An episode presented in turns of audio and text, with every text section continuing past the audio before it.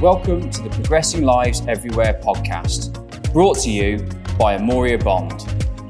In each episode, Amoria Bond will interview a prominent leader from across their specialist STEM sectors to discuss their personal experiences of progression and share invaluable insights and inspiring anecdotes of what progression means to them. This is Progressing Lives Everywhere.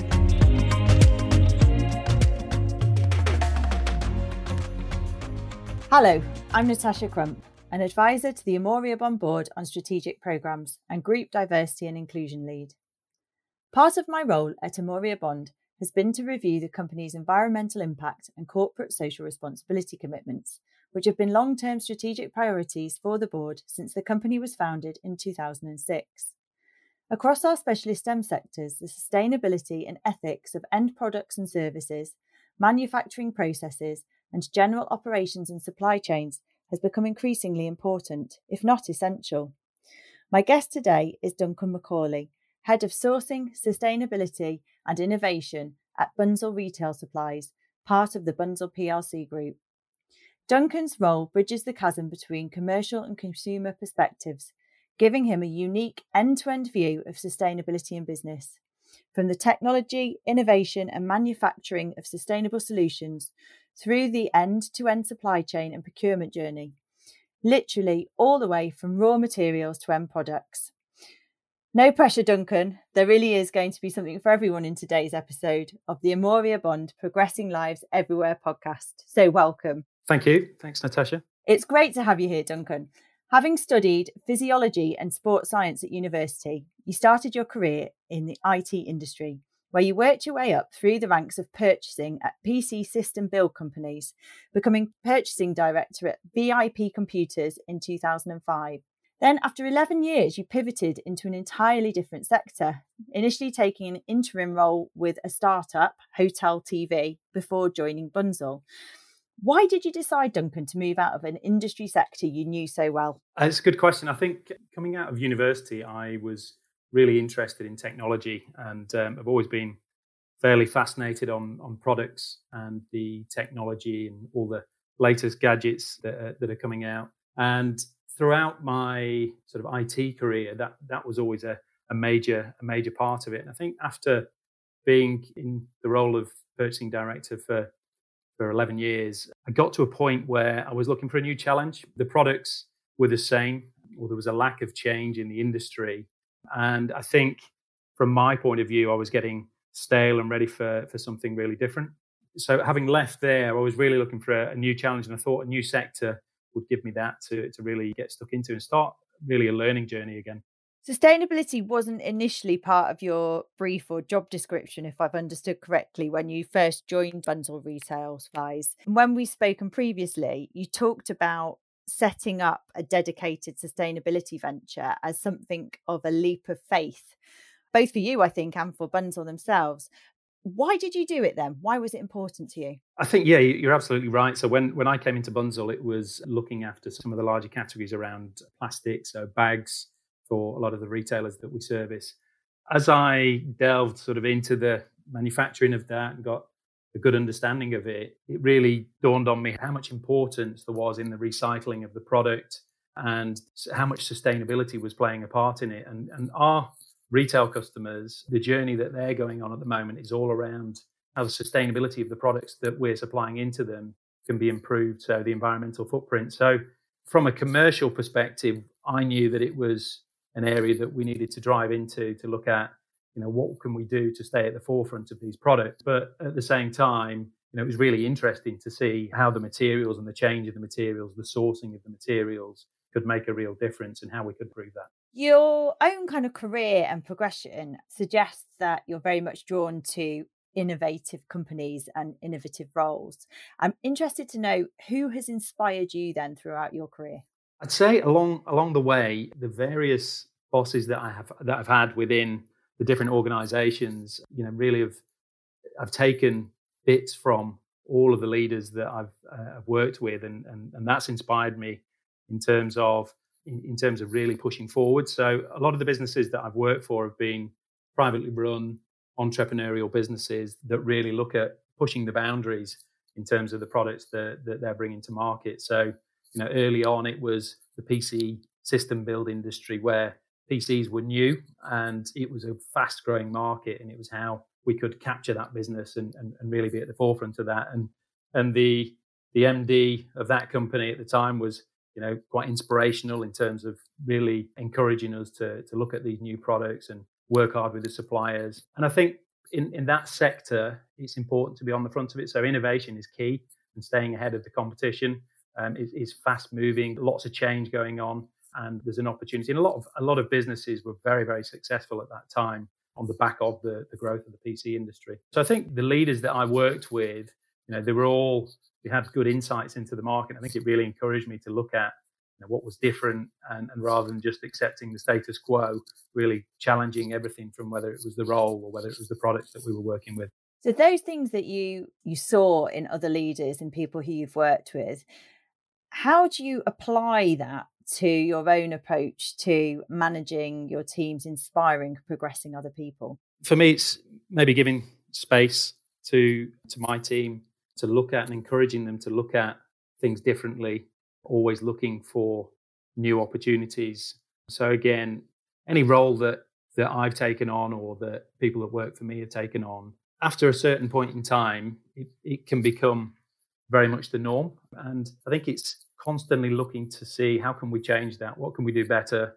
And if it's on the product side, because my background is in procurement, much of my time is spent talking to suppliers. You know, there's a wealth of information out there from the suppliers. If you ask the right questions, you can understand or you can learn a huge amount from them. So, you know, I treat a lot of the supply meetings that I have as an opportunity to learn, and hopefully that's something that you know I encourage within within my team and constantly get them to look for the next new thing or, or how we can do things differently for to, for improvement and then ultimately for our customers. So it sounds to me that collaboration is a key part of your approach then to your role and to your approach to managing your teams. Yeah, absolutely. Collaboration is key, particularly in the role that I'm in now. So the role sits within the procurement function within within Bunzl Retail and we go cross category. So we have a number of different categories of products that we supply into our retail customers. So we work with the category managers across all of those categories and we're looking for opportunities to talk to their suppliers and see what they're doing that maybe will come to fruition in 12 months time uh, or, or, even further down the line. So it's it's really exploring and opening up conversations with the suppliers to to see what's what's coming. So collaboration is key with the suppliers.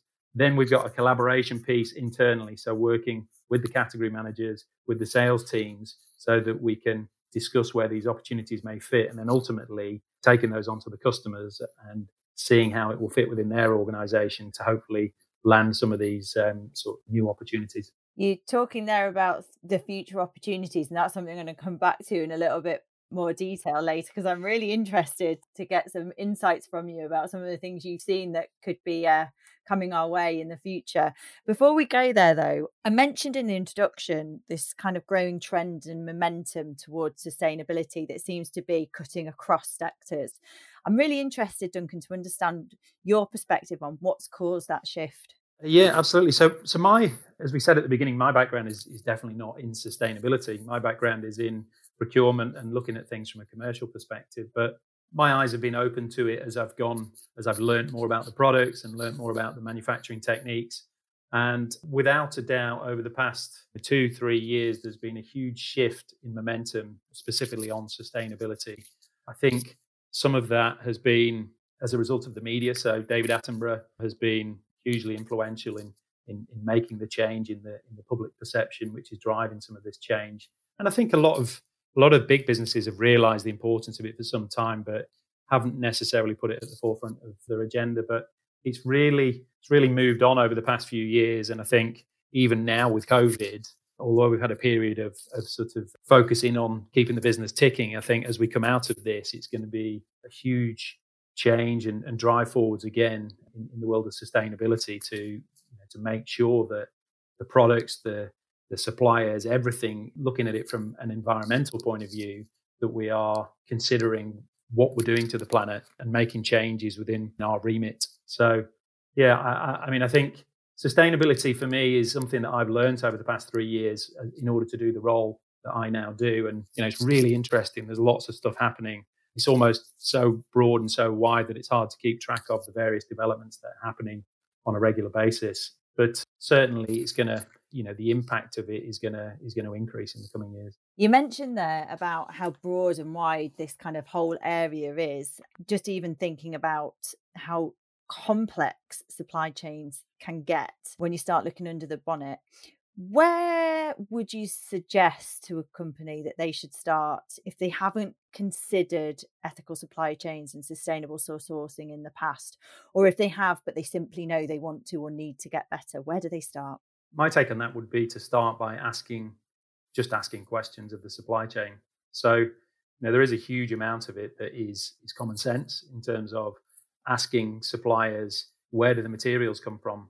How are they producing those materials? what are they doing to ensure that they are looking after the environment, that they're looking after the workforce, that everything is being treated responsibly. And a lot of the manufacturers will know much of this already. Um, it's just opening the door to it. And then once that conversation starts, it can then lead on to you know a whole host of different things. Within Bunzl, we're quite fortunate. You know, we have teams of people that can can assist in terms of looking at the ethical side. We work with a couple of accreditations that can help us, and, and, and we do audits within the factories. But it's starting by asking the questions and, and sort of digging into it. And I think through that process, you can then get a feel for how important it is for the manufacturer and how much time they spend on it. You mentioned accreditations there, and it, it brought to mind. I wonder, are there any particular of accreditations that you think are really worthwhile pursuing? And also, are there any kind of companies that you're aware of or organizations that you're aware of that you would actually recommend as sources of kind of help and support in this area? So it, it depends on which particular area we're looking at because I mean, sustainability is very broad. My remit within that is really around the materials uh, themselves. But as I've been sourcing various products, the ethical side has always been really important to us. So it's something that we've questioned heavily. Now we work with Sedex and we work with, and uh, all our manufacturers have to become members of Sedex, which is a, sort of self-certification and, and questionnaire-based scheme that will highlight or will will share the details of the ethical side of, of, of a business. Um, but we also then in high risk areas we will look for a SMETA audit where there's much more due diligence done to look at the, the ethical nature of that uh, manufacturer. And we would then use that as a basis uh, based on the scores that come out of that SMETA audit um, in terms of working with that supplier. So, in terms of the certification that we look for, that's one of them, for example. But when it comes to a lot of the other areas, it's very difficult because something like recycling, recycled material, there's a there's there's new legislation coming that is going to look for recycled material in products. Now, you can't actually test, there's no simple tests for recycled material at the moment. So, a lot of the work is done through auditing, going in, looking at the factories, asking what they're doing, and really through questionnaires and auditing, getting that information. So, it's very dependent on what aspect of sustainability that you're looking at. And as I say, my, my expertise is definitely not in the ethical side. You know, we follow the guidelines of what's being put forward by by our organisation and, and Sedex and SMETA, we feel is a is a good good way of addressing that. But in some of the other areas, we're finding our feet as we go. These changes are happening very quickly, and you know the government are putting out legislation that helps. We've got organisations like WRAP that can advise on a huge amount of good practice that should be taking place on on um, on, on, sustainability. Talking about sustainability credentials, given Amoria Bond's a recruitment company, we obviously work with our clients and help them in what is a very real fight for talent. And I wonder, moving forward, how important you think businesses' sustainability credentials and track record of ethical sourcing are going to be in attracting and retaining the best innovation talent, regardless of sector? Yeah, I think it's really interesting. So, to give an example, we ran some workshops or we ran some reviews within the business where we shared some of the activities that we were doing. So, we pulled various people from the organization in, in sort of operations or in sales or in the different divisions. And we gave an insight into some of the stuff that we were doing. So, um, from our team, we shared we shared a lot around sustainability and innovation. And the appetite across the business when they came to our session on sustainability and innovation was huge. You know, there was loads of questions. We ran out of time, and you know, we had a number of groups coming through, and it was really positive to see all of these different people getting involved, wanting to understand more. Everybody, as well as being involved in an organization, is also a consumer themselves, and they're aware of what's going on in the supermarkets and what's going on across the media. And without a doubt, I think the new talent coming into businesses are asking the questions. They want that transparency. What are we doing as an organization to be more sustainable, to be more ethical, to be more diverse, to really really high point on the agenda. I think far more so now than you know when I came into or started when I left university. It wasn't high on the agenda at all. Now I think it's it's one of the questions that that comes up very very soon in the in the sort of interview process. Yeah, absolutely. That's something totally recognized myself. We've recently done an internal cultural survey and it was you know in terms of comments again within the recruitment industry really really massive appetite for more of the kind of things that are already in place from from an environmental impact perspective in particular much much more comment and sort of demand really positive demand for for action and for for companies to be seen to be taking action and it's interesting isn't it that that is cross sector it's not now seen as something that's a priority just for maybe technology or manufacturing businesses but actually in order to survive and thrive it's going to be something moving forward that everybody needs to be looking at. You know i think the the opportunities in sustainability are also much bigger than they were previously as well. So because of that it's it's coming to the forefront. So even in an organization now we're we're sharing a lot more as a business about what we're doing both internally and externally so the more you share, the more it becomes transparent and the more people start to ask questions. When there isn't anything discussed, you know, it's just not on the agenda at all. You know, without a doubt, the best talent wants to work in organizations that are ethical, that do consider their sustainability uh, re- requirements. And so, you know, for us, it's, it's really nice to be involved in a, an area of the business you know that's growing and, and and is getting so much attention there must be days where you go home as well and you've learned something so so interesting or new with some of the technologies and innovations that you're seeing with some of the remote raw materials? Yeah, I mean, absolutely. It's as I said to you before, it's a, it has been a really, a really sort of steep learning curve. I mean, learning about plastics. My background didn't stretch that well in the in the or didn't go that far into chemistry as I've gone into the production of a lot of the products that we supply. I've had to increase my knowledge on the various types of plastic and what the properties are, and you know, all that's been really interesting to see how that then plays out and how somebody in learning chemistry at an early age, how it can impact and, and be part of a role such as mine. I'd never envisioned getting into something like that. Partly learning the materials, but then I guess the products themselves. So one of the products that we have been looking into or we worked on initially was compostable bags. And so the bags that the co-op are now using, we, we were involved in that from a, an early point. And developing those over a period of time and then bringing it to fruition you know having those bags across um, across all of the supermarkets within the UK and and changing that perception of of consumers where they now don't just see it as a bag they can look at it they can take it home they can put the food waste in it and then put it in in a food waste bin you know it's really empowering to see that we can make that much change and you know having gone through that journey it's satisfying once it actually lands with the consumer and you see the popularity of it. Now, it can be as challenging as it is rewarding in that, you know, sustainability is really confusing. There's a lot of retailers that would look at compostable products and say that's not for us. They'd rather stick with recycled products and recyclable products. Navigating what works for some retailers and what works for, for other retailers is is quite a challenge. And there is no you know, in a lot of um, a lot of products out there at the moment, there is no clear cut guidance to say this product is better than this product. You know, from a Bunzl perspective, we're researching and investigating all of these different types of products, and then you know we'll present them to our customers to say, you know, does this fit with? Do any of these fit with your requirements? And and and really work with them on the ones that suit are suitable for them.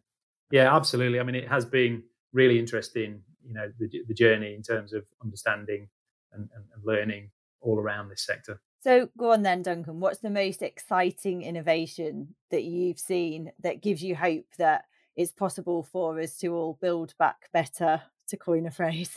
In terms of exciting things, so we, you know, when I came into the role, I, I looked at it and thought, oh, bags and packaging, it's not the most, you know, having come out of the tech sector where you've got iPhones and all different technology coming out on a regular basis, the packaging sector was was fairly stable. But um, actually, there is a whole load of innovation that's taking place at the moment, and you know, we've been looking at so many different things. So if you look at catering consumables, so things like straws, drinking straws, we've been investigating all sorts of materials. They've obviously gone from plastic to paper, which a lot of people don't like because they don't perform as well. But we've looked at edible straws.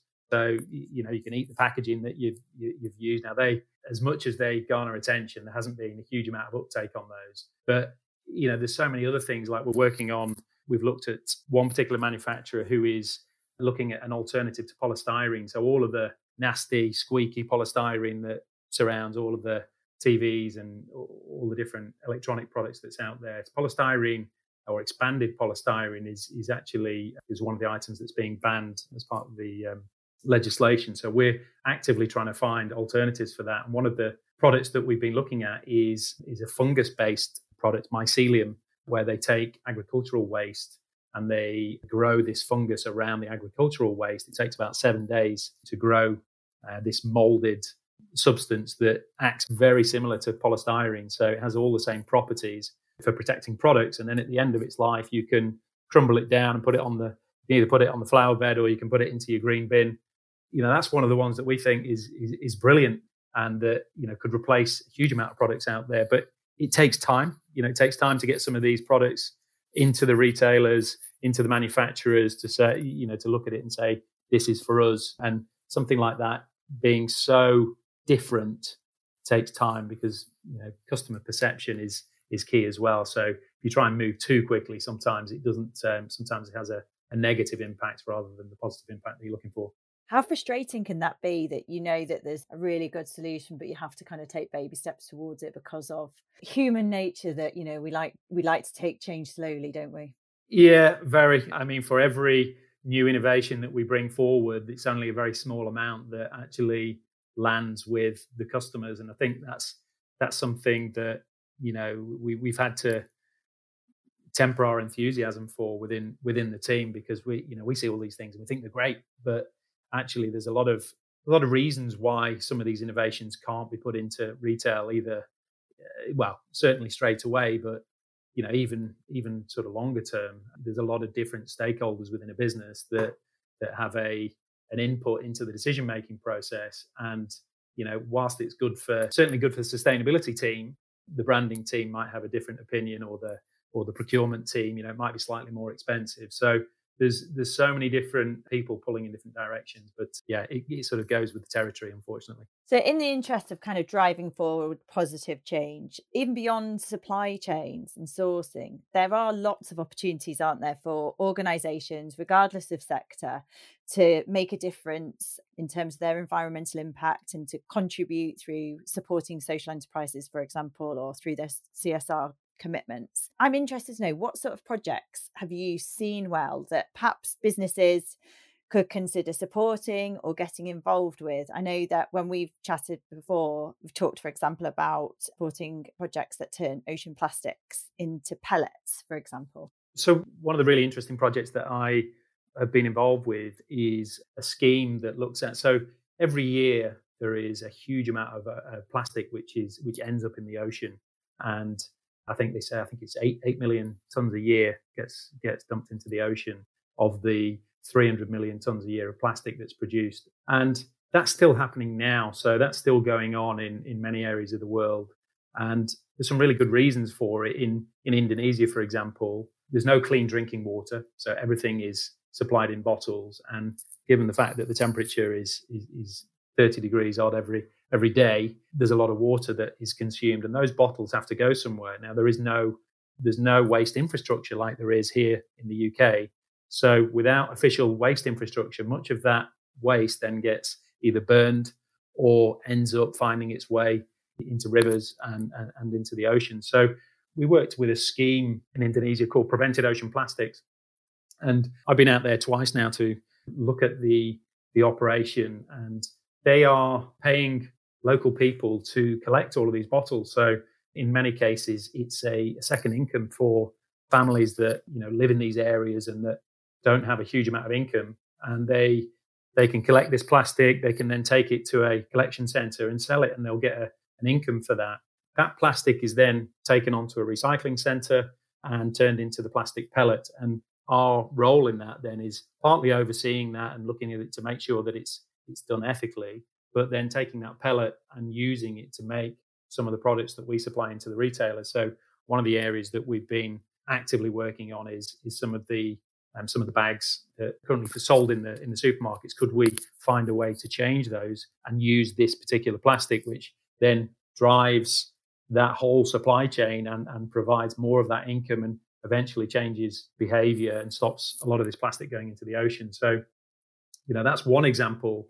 You know, there's there's countless different projects out there at the moment where people are looking at different ways of providing a benefit or stopping some of the the behaviors that are causing much of the problems that we're seeing mainly in those other areas of the world where they don't have the infrastructure. That's a really fascinating project. You have talked a lot about the importance of ethics and ethical supply chains and the ethics of what you're doing. Clearly, really important, but it's also incredibly difficult to, to, monitor that, isn't it? Is that something that you find can be a barrier? The fact that the whole process is so complex that actually it creates barriers to companies taking steps forward to really progress kind of with ethical commitments because of the fear of not being able to fully manage the end to end process. Yeah, absolutely. So the retailers are massively scrutinized in terms of what they're supplying onto consumers. And there's many stories in the press of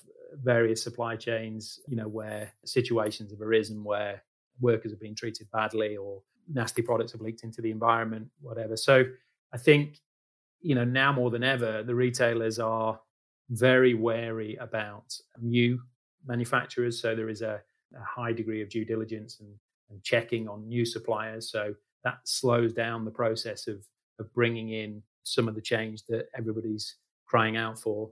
And it takes time. We do use organizations to help us audit and go through these ethical checks. But in Asia and some of the other areas of the world, actually pinpointing things. So take, for example, the prevented ocean plastic. These these people that are collecting the plastic, you know, what seems like a really positive step for producing this material or collecting this material, you know, there, could be a, a dark side to that. We could have, you know, children being used to collect all this plastic and then gangs being in place that's taking this money away from them after they've collected it. So, you know, how we can check all of that is the question. And how can we then give that reassurance to the retailers to say, actually, yeah, everything, you know, we, have checked everything and, and there's nothing untoward happening on the supply chain.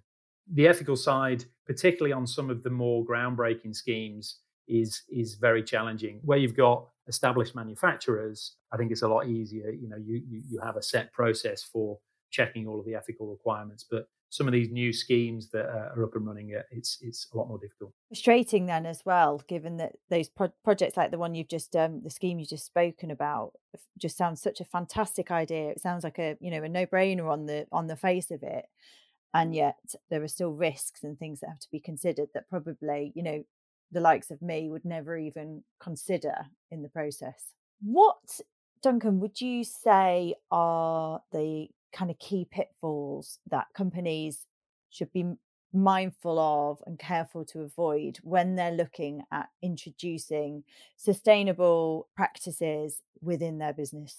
Probably the, the key thing from my experience is eh, is probably greenwash, the sort of over promotion of products and services that claim to be something that they're not.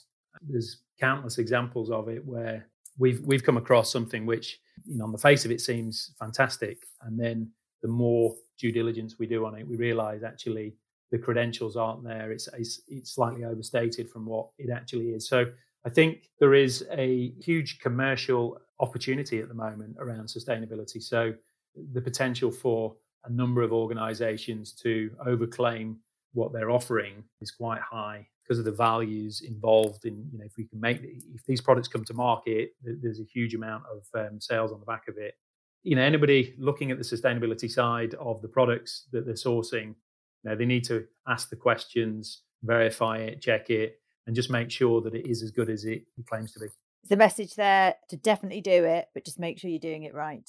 yeah, yeah, absolutely. Yeah. Don't not do it for that reason, but do check that it is the right, you know, it is for the right reasons and it is what it says it is. Brilliant. Thank you, Duncan. I've got one more question for you. What would you tell someone who is looking to progress a goal or ambition in their life? Something, maybe an insight from your own career that's helped you progress? For me, it's about really constantly looking at what is new or what people can do, what people can do differently. So I think there's, you know, you're a long time working and it's really, for me, it's really important that you enjoy what you do. And at the point which you don't continue to enjoy it, then you need to look at a change. And I think that comes through keeping it fresh. So even you know if you've been in a role for a long time, you can still keep it really fresh by looking at different things and changing it and improving it. Um, you know, for us on the innovation side, that's really key. Challenging everything that we come across to say, how can this be better? You know, can we make it cheaper? Can we make it lighter? Can we make it out of different materials? From my role, looking at where I was previously, and I was in that in a role for 11 years. I think you know I was probably in there a little bit too long almost because you know eventually I was getting stale and I needed that new challenge. So looking for opportunities to to learn new things and learn about new sectors, new suppliers. That for me really makes it interesting. So whilst the products that I used to enjoy, all the tech products, you know, uh, were great. Eventually, that got stale for me. You know, it wasn't as attractive and as interesting as it as it first was, and it became more about the relationships, you know, the suppliers, the different manufacturers that we were working with. That was far more interesting for me, and how we bring new products to our customers. Yeah, for me, it's, it's sort of keeping moving, looking at you know what is the next thing. That would be my take on it. And you know, within Bunzl, there there is a lot happening. Bunzl's taken a leap of faith with my team in terms of investing in this and saying we want how do we become more proactive so that we can help our retailers? And you know that for me has been really great. We're really trying to bring all this stuff to the fore and, and focus on anything new and, and interesting to our customers. So I'd, I'd say that's my key thing that i've learned. And you know when you get stale make a change. That's a really great note to end on. Looking forward not getting stale and making a change. Duncan, genuinely, it's been really great talking to you today. You've given some really thought provoking and fascinating insights. And I just want to say thank you so much for joining me today on the Amoria Bond Progressing Lives Everywhere podcast. Thanks, Natasha. Yeah, really enjoyed it. Thank you.